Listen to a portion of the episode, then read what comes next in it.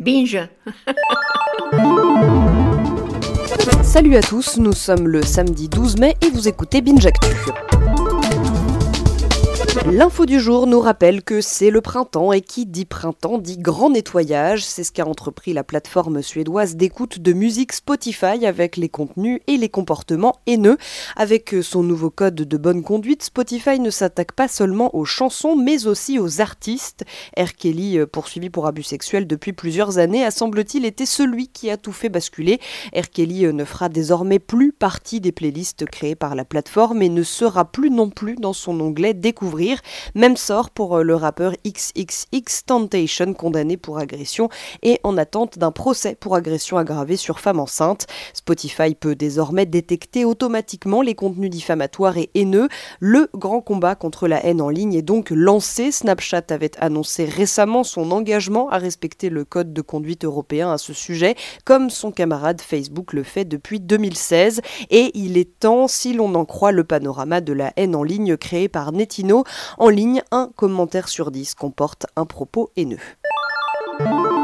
L'histoire du jour à lire sur Pixel est celle des trois créateurs des groupes Facebook Wanted. Wanted, ce sont ces plateformes où chacun peut demander un peu tout et n'importe quoi à la communauté rassemblée dans le groupe. Les trois fondateurs racontent dans l'article comment ils se sont emballés voyant les groupes Wanted rassembler de plus en plus de monde.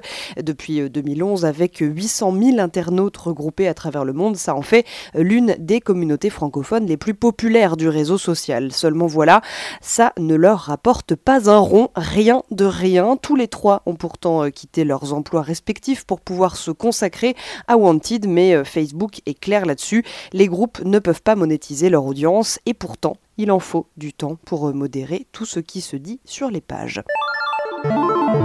Le chiffre du jour, c'est 5. Ils sont 5 habitants sur les 6 de l'île écossaise d'Ulva à avoir décidé de racheter leur territoire craignant de le voir tomber entre de mauvaises mains. Les 5 acquéreurs ont profité du droit de préemption réservé aux collectivités locales, mis à prix 4 770 000 euros.